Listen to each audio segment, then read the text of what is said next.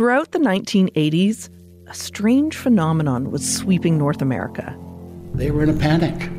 And like people in a panic, they want solutions. Allegations of underground satanic cults torturing and terrorizing children.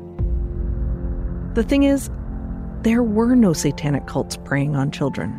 And nearly 30 years later, the people touched by it all are still picking up the pieces. This isn't a work of fiction, this is a work of history. Satanic Panic, available now. This is a CBC podcast.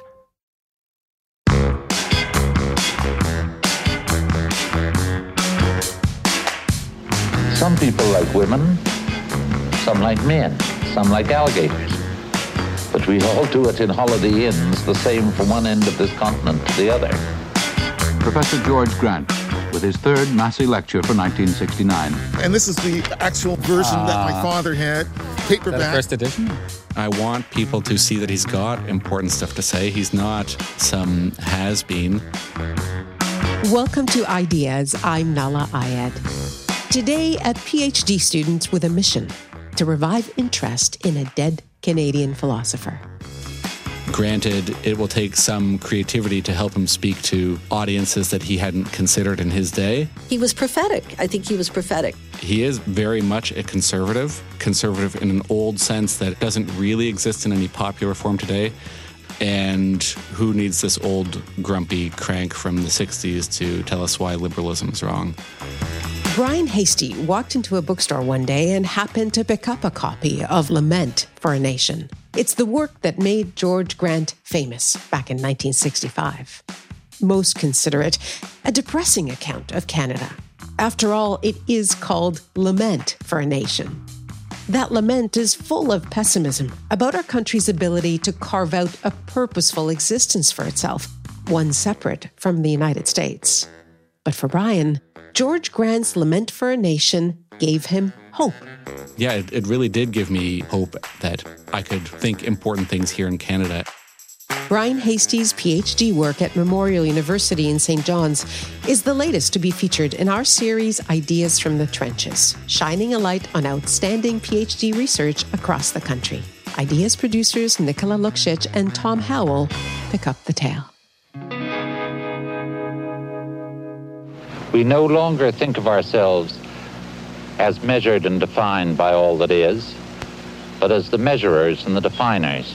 George Grant was once a minor Canadian celebrity. Those who have dreamed since Machiavelli of controlling the planet by technology are no longer a minority, but have become our unquestioned rulers. The CBC's Peter Gzowski pondered whether George Grant counted as a cult figure. If not a cult figure than a folk hero of sorts to many people. Smoking on set, sitting back in a big armchair, he was the very picture of a public intellectual.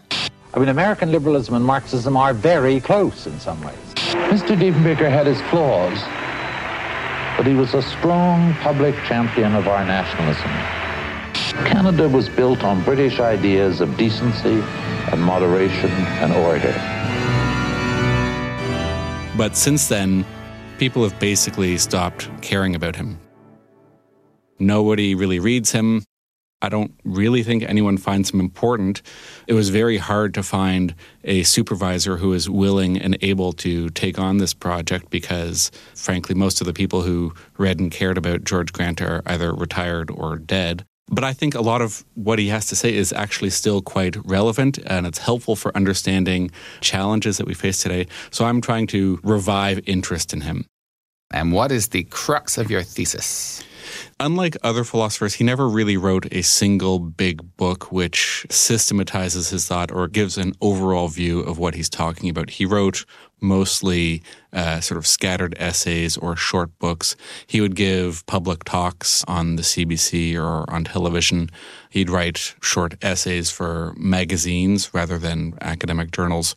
The crux of my thesis is that although George Grant seems like a scattered and disjointed thinker, I think there is a, a single underlying theme going on. He is arguing that modern thought rests upon a fundamental assumption about what human beings are namely that we are autonomous will, and that this assumption is counter to human well being. And it, it, expresses itself in a variety of ways, like technology and political liberalism. And he wants to identify the assumption so he can simply say no to it. Autonomous will sounds like a superhero, but is in fact a phrase from Immanuel Kant, who philosophizes that it is human free will that determines what is morally good in this world. Kant will say that the only thing that's good in itself is a good will. By contrast, for someone like Plato, morality is something that inheres in the cosmos, and it's not an act of our freedom, but an act of obedience to the truth. You know, there are many people in the world who just think there's no such certainty to, to be touched. And um, I just think there is. I can now give better arguments I mean? You know I mean? Uh, in a certain sense than I could. But that is still the central core of what I think about. What drew you in? Was there a moment where you're like, oh my gosh, I found this guy and this is the guy I want to hang out with for several years while I work on my PhD? So I discovered George Grant quite by accident. I was just leafing through a used bookstore and found a copy of Lament for a Nation on the shelf and you know picked it up and thought, this name sounds familiar and I think he's Canadian. I guess I'll give this a read. And I discovered here is this philosopher who is talking about Canada and thinks that Canada is of philosophical interest. And this is this was something totally new to me. No one I had studied in philosophy to that point mentioned, let alone cared about Canada. It was a detail in the grand scheme of things. George Grant comes along and says, No, actually, if we look at Canada, we can begin to understand important things about what it means to live in the modern world and what kind of life is available to us, what we should be doing or not doing, what we can and can't do. One thing Grant thought we definitely should not be doing in Canada is hosting nuclear weapons belonging to the United States. With U.S. policy, Prime Minister John Diefenbaker of Canada now faces the major crisis of his career. Canada's reluctance to arm Royal Canadian Air Force. This was a big issue in the federal election of 1963. Precipitated the crisis, triggered by U.S. statements which Diefenbaker resented as an intrusion into Canadian affairs. We have taken the stand for an end to nuclear weapons. Sooner or later, if the armaments continue, either by calculation or miscalculation, war must necessarily follow. Was Canada going to accept American nuclear warheads in the North to defend against the Soviet Union? The Conservatives and Diefenbaker said no, and the Liberals said yes, and the Liberals won. Canada gets a new government as Liberal Party leader Lester Pearson becomes the Dominion's 14th Prime Minister. Immediately upon taking office, Mr. Pearson announces that the first task of his new government, a task expected to be completed within the month, will be to mend U.S.-Canadian relations. It was the refusal to accept nuclear warheads for U.S.-supplied missiles that cost former Prime Minister John Diefenbaker his office. Grant thought this marked the last straw in Canada's integration into the American empire. In the future, Canada would become more and more integrated. Decisions would, by and large, be lockstep. Um, would reach economic integration, which I think he would agree happened quite thoroughly with NAFTA, so that we don't really present a distinct way of life from what's on offer in the United States anymore. This is the basic thrust of Grant's most famous essay, Lament for a Nation, published in 1965. The irony of that book is that it did inspire a minor nationalist movement in Canada in the decades to follow, when precisely what Grant was saying is, well, no, Canadian nationalism is dead. He's saying Canada is dead, but like it obviously isn't because here we are. But what was his version of Canada that had died? So he locates Canada between the United States and the United Kingdom. In his view, one of the things the United States represents is a total break from the past. Um, we're just going to cut ourselves off from the European tradition that preceded it, never mind anyone who is already living in the United States before uh, Europeans arrived. Further, the United States represents almost a, a total commitment to individual liberty. By contrast, what he saw in the United Kingdom and the British tradition was a commitment to a more ordered society that restrained individual liberty. Uh, what, what he calls conservatism. Uh, and what he means by that is that there's some collective notion of the good or the good life which ought to restrain individual liberty. And he thought Canada had previously had some idea of conservatism, some commitment to a collective common good, but that had been abandoned when we became integrated with the United States. Oh, it sounds like he's a perfect Canadian figure of uh, a little bit of this, a little bit of that. Why isn't he still popular today then? I don't really know why he's not popular. He is very much a conservative and conservative in an old sense that is uh, doesn't really exist in any popular form today.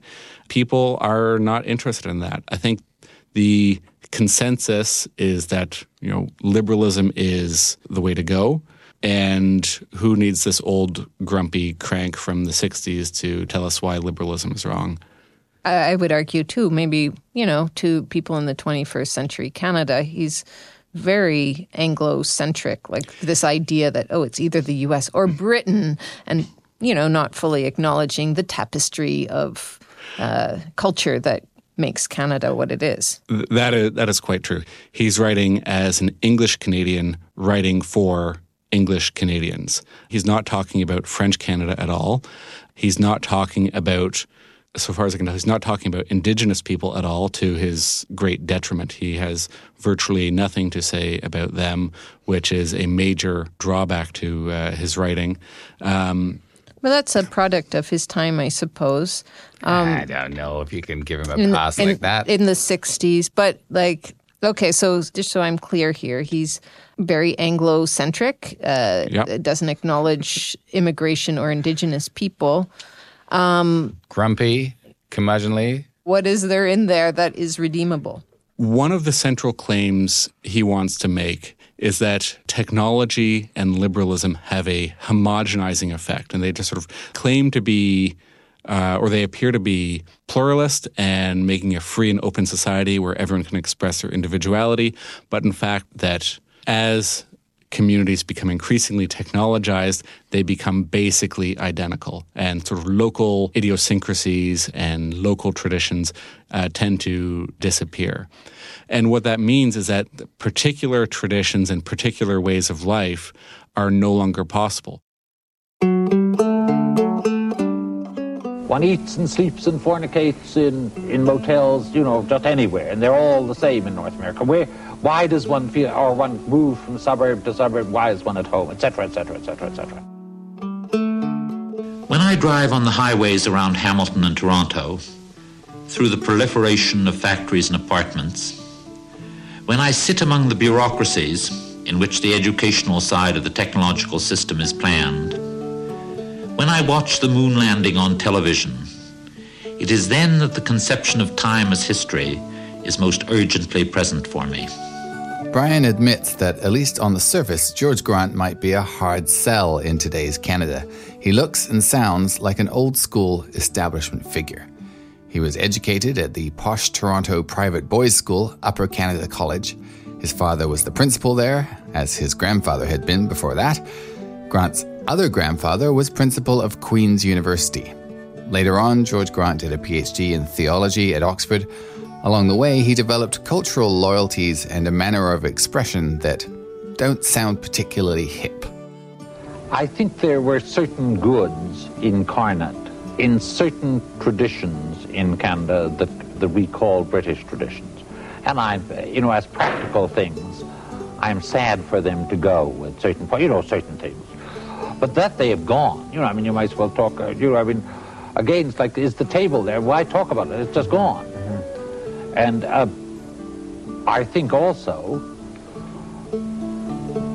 I mean, I'm incomparably more interested in, in, in the fate of man in technical society because that is a universal problem and a problem that is just inescapable. Nevertheless, Bryan isn't alone in believing it's high time we brought back George Grant and reconsider his ideas for our time. We're now going to introduce you to someone who once described Grant's Lament for a Nation as, quote, one part Bob Dylan snarling like a rolling stone, but also one part Malcolm X. Okay, my name is George Elliott Clarke. I'm a poet and I am a professor of English at the University of Toronto. And are you widely uh, widely seen as an establishment figure? Would you say you're comfortable with that description? No, I'm not comfortable with that description. And yet, you have an affection for George Grant. Well, yeah, and I should explain a little bit further. Uh, last year in 2022, a couple of academics published a paper that was uh, critical of myself. And one of the points that they used to critique me was the fact that I have read and I have appreciated the works of George Parkin Grant. They were suggesting that Grant himself was an establishment figure, and he really was not. In fact, he troubled the establishment greatly, the establishment of Canada, troubling the idea that we could have any kind of easy alliance or deep imbrication with the politics and foreign policy of the United States of America. Uh, in that sense, he was following a very old tradition of what we've come to call red Toryism, which is actually very Canadian, using the powers of government to restrain the powers of private capital. We meet George Elliott Clarke along a tree lined path tucked between a couple of stately University of Toronto buildings, a space that's designed for high minded discussions. It's actually called Philosopher's Walk. I was a great devotee as a child of my father's library. And one of the books that he had was a paperback version of Lament for a Nation from 1971. And eventually, when I was in my older teens, 18 or 19, I picked it up and read it. This would be 1978, 1979, the age of disco. Here I am in the age of disco, lots of polyester, and I'm reading George Grant and liking it. And, and why? Why? What is it about it? because I also had, growing up, simply growing up in Nova Scotia, growing up in Canada, I also imbibed a degree of, it's, it's a terrible word to use. Anti Americanism is a terrible word to use because it sounds more negative than I actually intend it to be.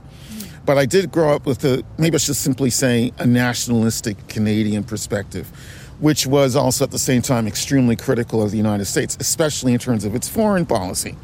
And I found those concerns, my own concerns, personal concerns about American foreign policy, justified and confirmed and reaffirmed by reading Lament for a Nation. Mm. Grant did not hesitate to call America an empire. Mm. He did not hesitate to describe the uh, war on Vietnam as being a crime against humanity, as being an obscenity, as being an example of the will to power run amok, to have a great superpower uh, obliterating or trying to obliterate a small country, trying to make it decide for itself how it wants to be in the world. Mm. And he saw all that as extremely negative and, and was appalled that Canadian corporations were involved in manufacturing napalm, that the Canadian government was tacitly involved. Uh, with this horrific war, and and one of the main aspects of that war, which he absolutely detested, was aerial bombardment. And this gets into his attack on technology in general. He was very concerned that because uh, liberal capitalism, in order to progress, needs to have technological innovation, no matter what kind of innovation it is, that we will be enabled more and more to be able to kill each other indiscriminately in mass slaughter. And so he was looking for some kind of moral constraint on technological development, which could only come for him from faith. And in George Grant's own case, his faith was Christianity. Grant became uh, a Christian while riding, getting off his bike somewhere in rural England near Oxford. I think it was 1939, shortly after he went to Oxford.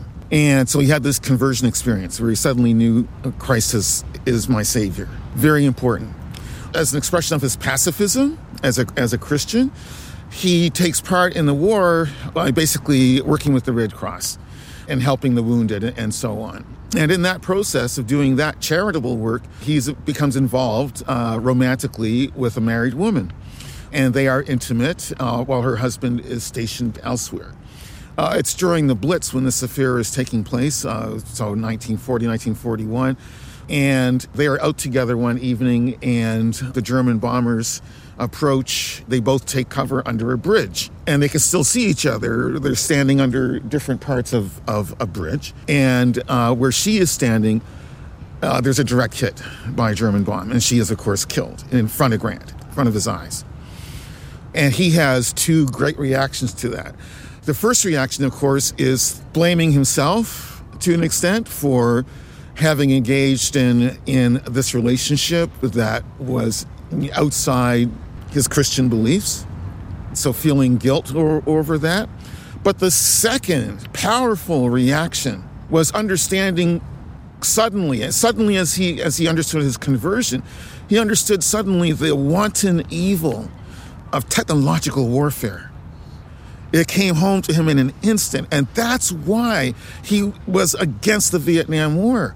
Because, as we all know, more tonnage was dropped on Vietnam, including napalm, of course, in the years of that conflict, uh, in terms of the American involvement, 1960 to, to 73 or thereabouts, than was, than was dropped throughout the entire Second World War. Right? That really shaped his suspicion and his wariness about any society that gives itself over to the forces of technological advancement because they're always going to be used to create misery and destruction rather than to actually advance the possibility for happiness.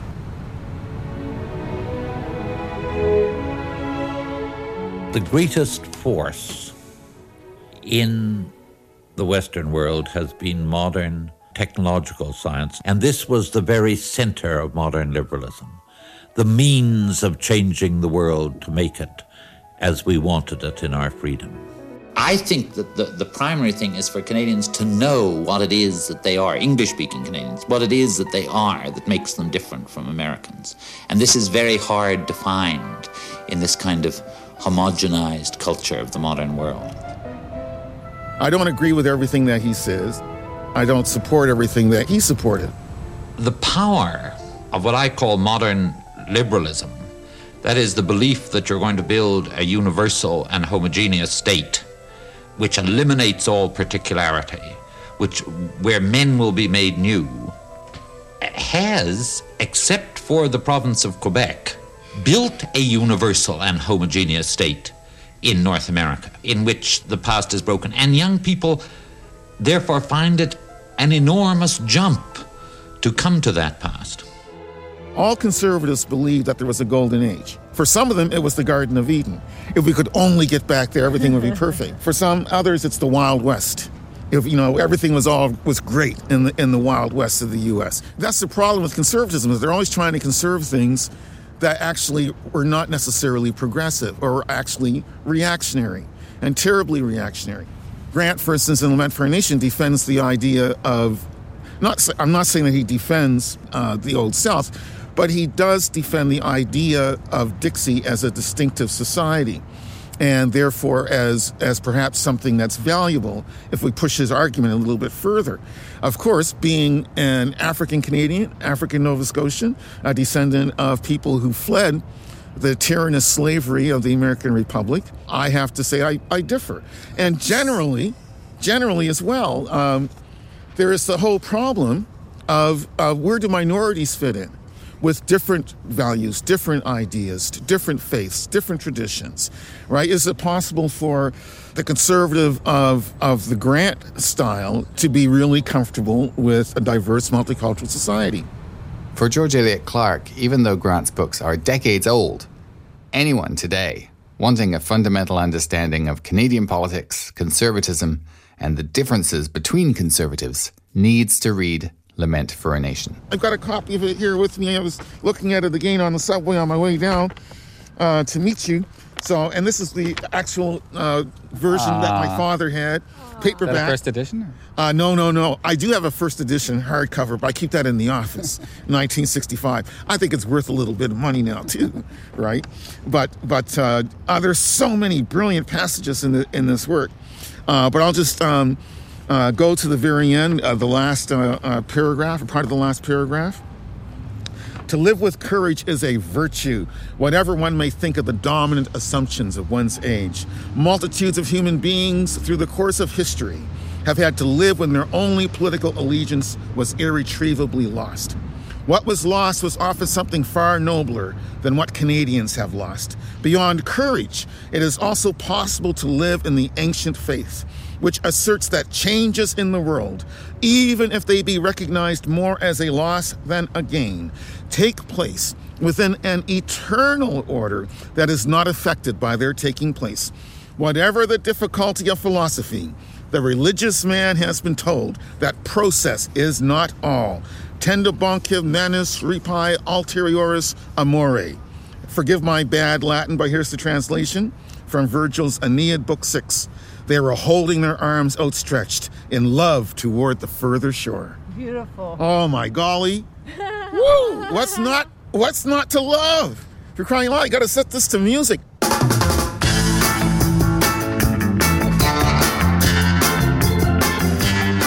Education is, after all, a word which comes from Plato's image of the cave.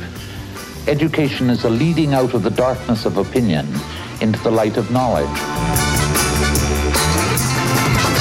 Any person who would want to become Prime Minister of this country should try to put into practice what Grant is saying philosophically, and he will be Prime Minister.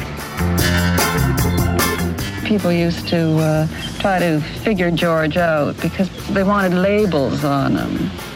I wonder whether he was a conservative or whether he was a socialist or whether, and they were because George was always examining things in, in terms of questions.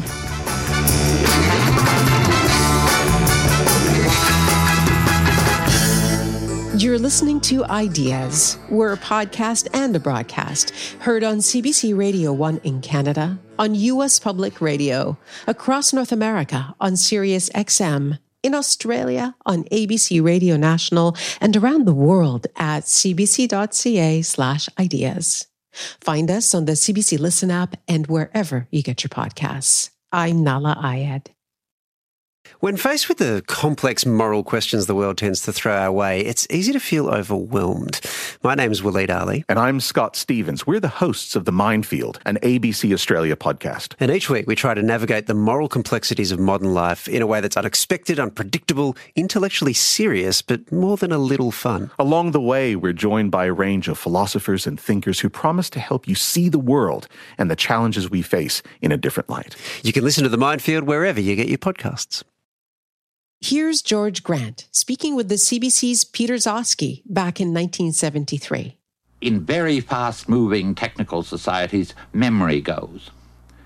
And, you know, if memory goes, men and women ceased to be men and women because memory is one of the most prodigious preservers of good in the world. It can be, it, you know, you can memorize bad things and can be terrible, but it, without it, one is lost.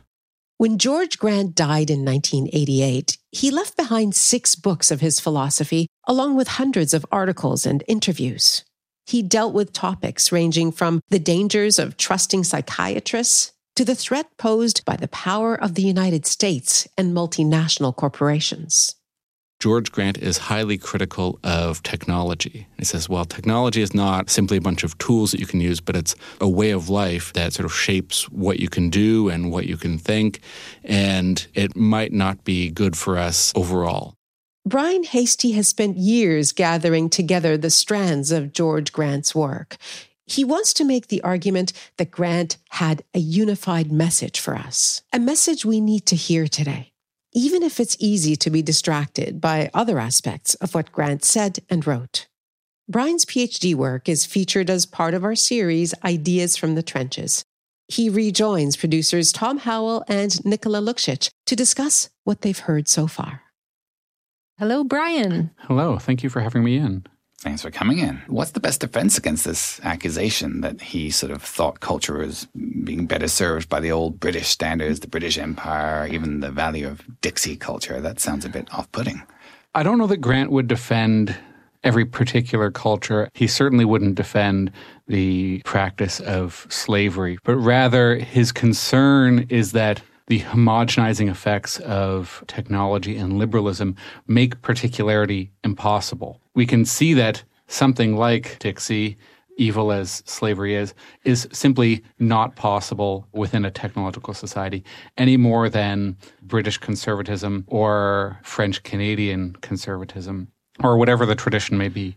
And in particularity, in those unique cultural traditions, we can discern something of what it means to live a good life. But when particularity is not possible, when we're only living in a technological society, when this is our only option and there is no cultural or traditional difference between places, it makes it much harder to figure out what a good life is. Right. And and so for most of this episode, as you've heard, we've been centering on George Grant's most famous work, Lament for a Nation. You're interested in much more than that. Can you explain to us a bit more about what Grant's fear was with technology? Like what's the threat? So the basic underlying idea is that when technology becomes so dominant and becomes the defining characteristic of society, you're basically condemned to instrumental thinking. You're able to say what things are good for, but you're not able to say why they're good. You can figure out very, very well how to accomplish something, but you become less capable of saying what you should do or what the ultimate purpose is. There are obviously instrumental goods like overcoming scarcity and curing diseases, but once we overcome scarcity and once we overcome diseases and we are all happy and healthy and, and wealthy, then what's the purpose of human life? What are we supposed to do with our time then? His idea that this is a question even worth asking, like, once we're all happy, then what? That's based on just a sort of gut feeling, a faith that there should be a question there. Well, he's trying to recover a philosophical tradition. So, this is a very long and central question to the history of Western philosophy. Like, what is the good life? How should we live? So, it's not that he's coming at this question as a gut feeling, but he's trying to revive important questions that philosophers for hundreds or thousands of years have asked and thought was most important. It's the most important question you could possibly ask. Because what could be more important than leading a good life? So, does this relate to what he thinks is the problem with liberalism? Yes. Yeah. Because the challenge he thinks with liberalism is it gives us a good idea of how to be just, but not why to be just. It doesn't tell us why we ought to include everyone in our social contract. I don't really understand what he means by liberalism. So, what is exactly? He's got a couple of definitions of liberalism, but the one we should look at is a social agreement that we will each restrict our individual freedoms and liberties in exchange for certain protections. I agree not to harm anyone else in exchange for other people not harming me. We also don't know about what the collective good is. We're sort of agnostic about that. And the only thing we're going to say about uh, ourselves is that we're free to do as we please until it interferes with other people. And this is a working definition of liberalism that basically started with Thomas Hobbes and John Locke and their account of the social contract. And to illustrate a modern confusion for anyone listening who also pays attention to current politics, under his definition, today's Conservative Party would be a liberal party. Absolutely, yeah. Yeah, there, there are only liberal parties, only small L liberal parties. Mm-hmm. So the challenge of liberalism and technology, I think for Grant is really illustrated in the Vietnam War. You have a government that, on the one hand, pays lip service to being humane and decent and kind to people in the United States, and at the other time is, or on the other hand, is just dropping napalm and basically demolishing an entire country and engaging in the worst kind of violent imperialism. When you're not sort of thinking about it carefully, you can justify liberalism like, well, look how humane we are. Never mind the fact that one and the same government is doing terrible crimes on the other side of the world because who cares about those people in Vietnam? They don't belong to our society. Okay, Bryan, thank you so much. We'll catch up with you again at the end of the show. Great. Look forward to it.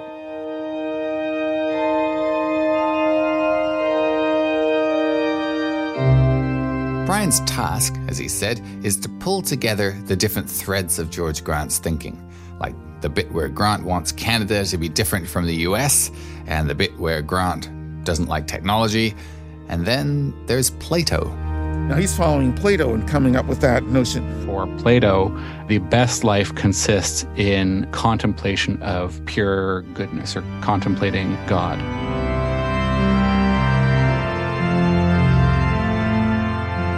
It turns out that Grant was a Christian Platonist, a worldview going back to at least the 3rd century AD that still influences modern worshippers today.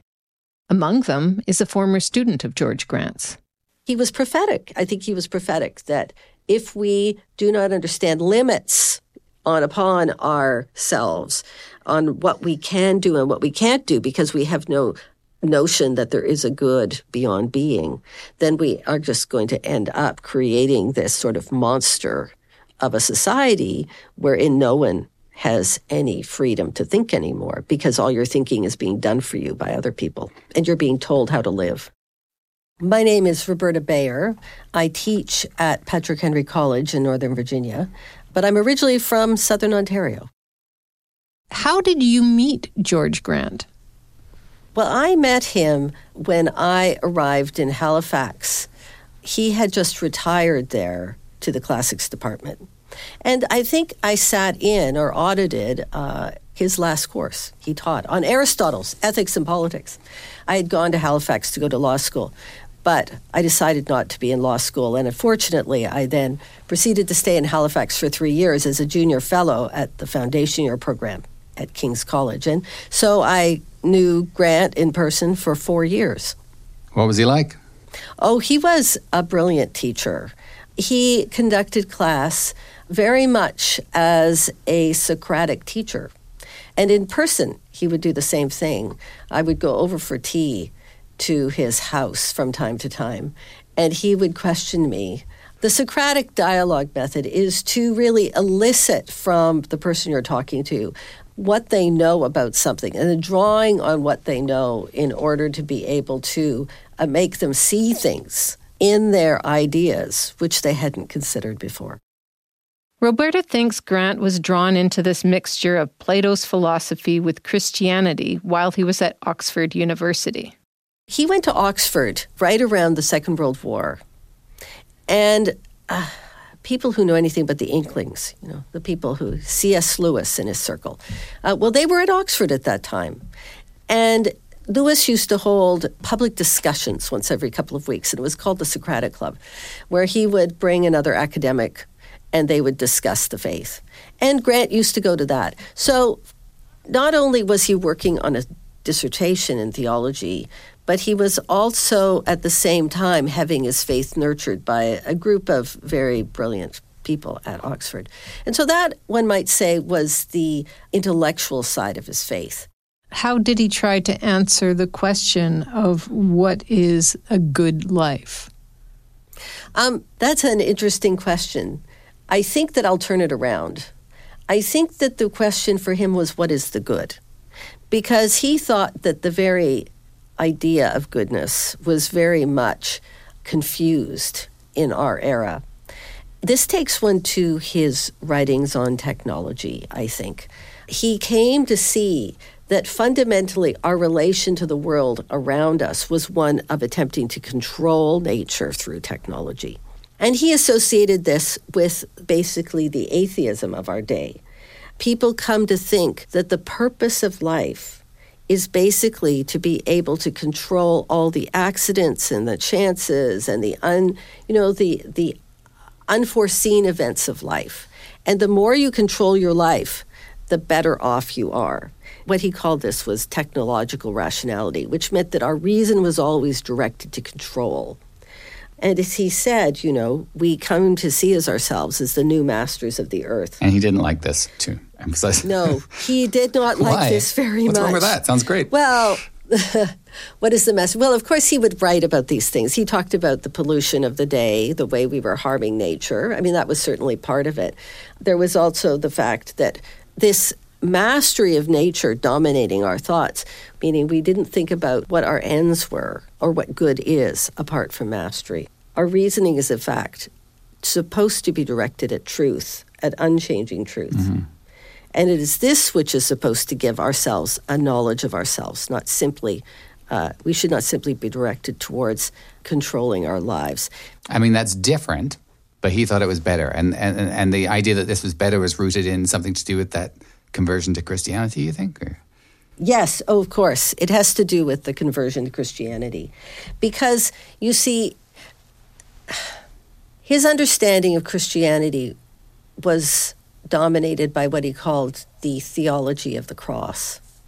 Now, the theology of the cross is to look upon Christ's suffering for mankind as being the great act of God's love for us. In other words, God came into the world because he loved us. And thus, of course, this gives us an understanding of what suffering is. Suffering is not the end because God has shared our suffering with us. Our end is, in fact, to love God. And this is very much a part of his thinking that God is both someone to be known, but also someone who is loved. And it's not just about loving God. In this account, people in a liberal technological society don't even know how to love each other. This concentration on mastery of the world, of course, involves mastery of other people. And if all of nature is, in fact, something simply to be mastered, then the other person simply becomes something that serves us. And the whole capacity to be able to love another person, which is so natural to mankind, and of course, the way God made us, because God made us in love, and we are to love other people. We've lost that in this technological world that we live in.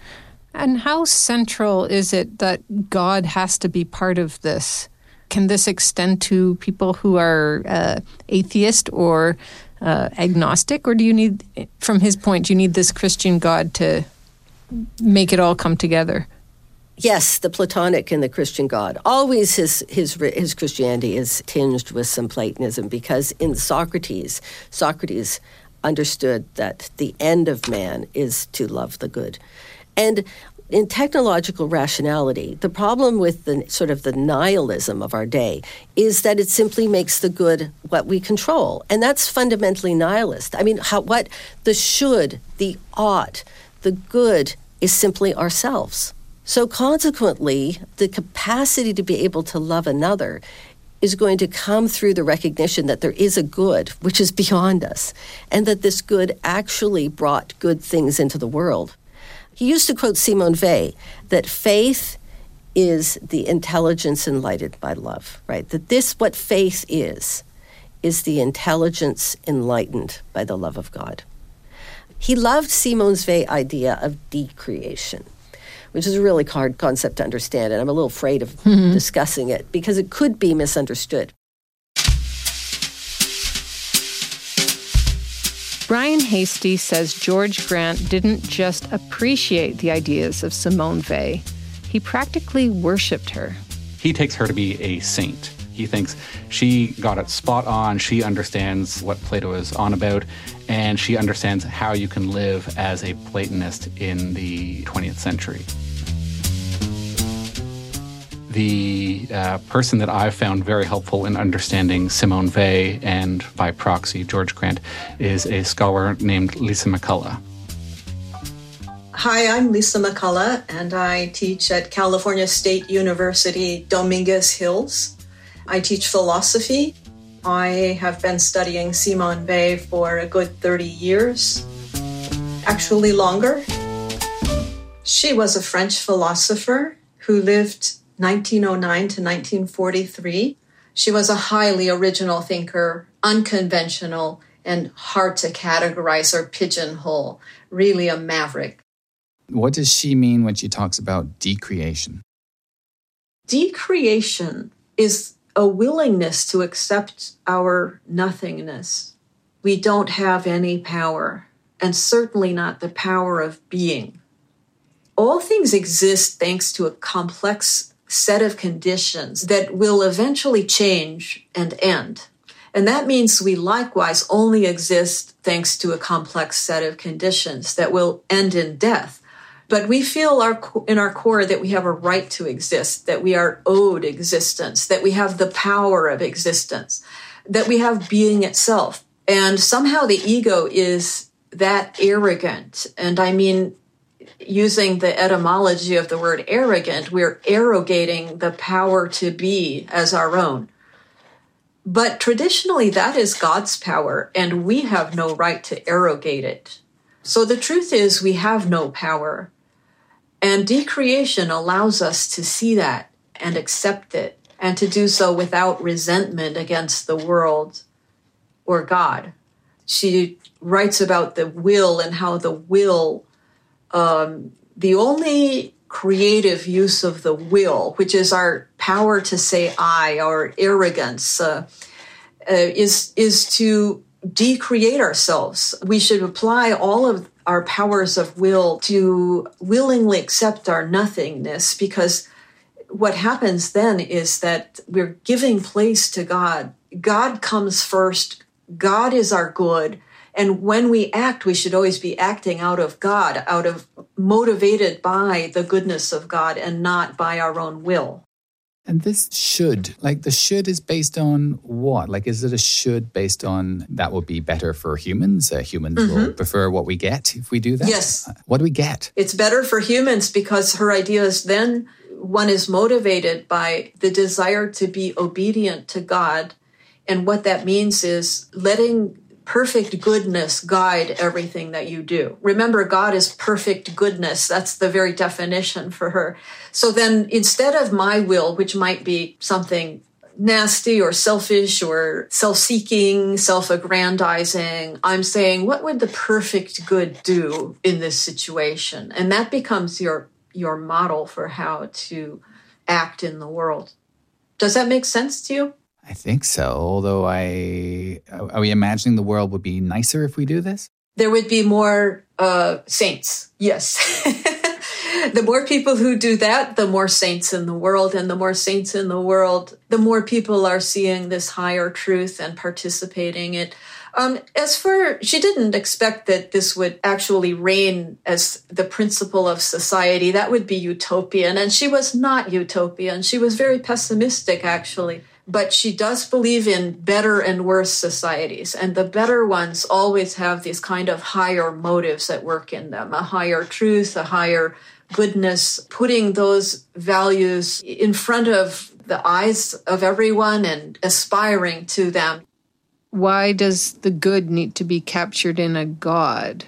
Well, that's an interesting question because in the end, she doesn't distinguish those two things. She says that that perfect good that we long for, that's goodness itself, that is God. And this is where she brings together her love of Plato and Platonism with the Christian God. And yet, note that God has to be absent for us to long for him. So, the act of creation in her theology puts us at an infinite distance from God that brings into being the love that crosses that distance between the creator and the creature. So, love wouldn't exist without this infinite distance between God and the creature. For her, that's the logic of creation. The, the whole reason of it is through this infinite distance of separation between the perfect good, which is not available because it's so absolute, and the relative goods of this world, as well as the evils. This is what gives birth to love. Love loves across the distance.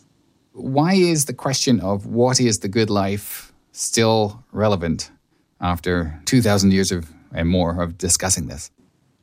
Well, uh, if you're asking what Simone Weil says about that, she believes that always in our life, every moment, we're having to choose between good and evil. There's no escaping it. It's really just the fundamental reality of existing in this world. No matter what you do, almost, there's some moral implication of any action. And uh, so she would always ask the question well, what if you're asking what is the good life? It's the life that pursues the good. How do you do that? To truly pursue the good is to recognize our aspiration is um, to be obedient to God. It's a very high standard, right? You're you're asking. I'm not asking like what do human beings think is good. I'm asking what's a sort of perfect standard for goodness. She has the conviction that if you look around in society, most people are in one degree or another corrupted, not trustworthy, or self interested in ways that are not perfectly good, you know. So, where are you going to find that gold standard for goodness? It's not going to be a human standard, it's going to be what she calls a supernatural good. Lisa McCullough, thank you so much for speaking with us. Well, thank you very much. Pleasure to be here. Thanks so much.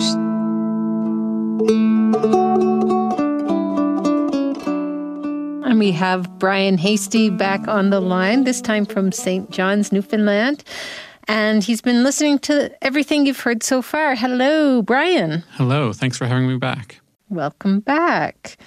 What concretely does it add to our idea of goodness to introduce terms like God or our ultimate purpose?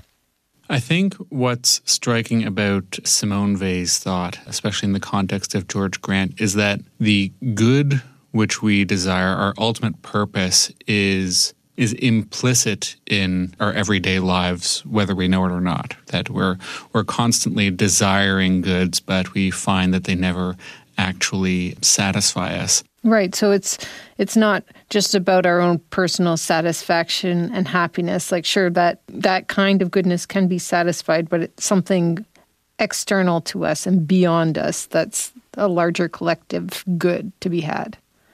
Right, right, right. And it's uh, it's it's precisely that when you sort of are imposing your particular intentions and projects uh, sort of on the world when you're trying to bring things under control through uh, technological mastery or whatever means, then you're prone to making errors. And as Lisa and uh, and Roberta were sort of emphasizing, that obedience towards the good is a more sort of satisfactory end. It seems there's a bridge building to elide the words God and good in that way. Could remove a division that is between people who consider themselves secular and materialist and those who consider themselves religious. Yeah, God is a word that comes with a lot of social, cultural, and historical baggage. Uh, so, whenever you use the word God, you're almost inevitably implying a lot of things that you probably don't mean to imply. So, usually when I talk about Grant, I just omit the word entirely and speak of the good or goodness. There aren't so many implications about it. And um, it's going to help sell them to people who aren't already Christian Platonist Canadian nationalists. Exactly. Yeah. Yeah. So, why do we need George Grant right now? What is he going to do for us if we're going to bring him to a new audience right now? Maybe he's just an implicit good. uh, he, I don't think he would go quite that far. One thing he wants to do, and what I think is helpful, is he wants to destroy false sources of hope. He wants to show that technology is not the solution, technology is part of the problem.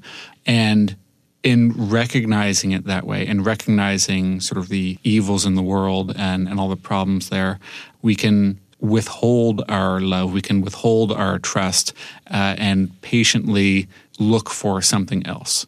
In the, one consequence of this, what I'd like to emphasize is that Grant's thought and I think Simone Weil's thought as well, doesn't depend on a prior apprehension of God or the good. Um, Rather, apprehending God or the good or understanding them is a consequence of seeing the world for what it is and seeing that uh, something like technology isn't the answer to all our problems. So we need him now to put our optimism in check. Is that basically it? Th- uh, that's a that's a very good way of putting it. Yeah. Well, thank you again. We really appreciate all your time. I appreciate you having me in. Thanks so much.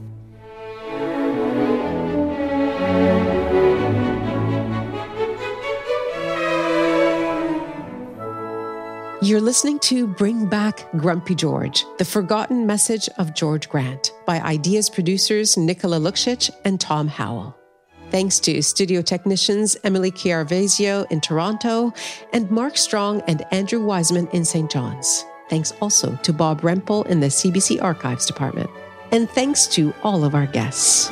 My name is George Elliott Clarke. My name is Roberta Bayer. Hi, I'm Lisa McCullough. My name is Bryan Heystee, and I am a PhD candidate at the Memorial University of Newfoundland in philosophy. You can go to our website, cbc.ca slash ideas, for information on their work. This episode is part of our long running documentary series, Ideas from the Trenches. It features emerging Canadian scholars in the act of creating new ideas in the form of PhD dissertations. If you're a PhD student and would like to be featured in the series, you can write to us at ideas at cbc.ca. Technical production, Danielle Duval. Our web producer is Lisa Ayuso. Greg Kelly is the executive producer of Ideas, and I'm Nahlah Ayed.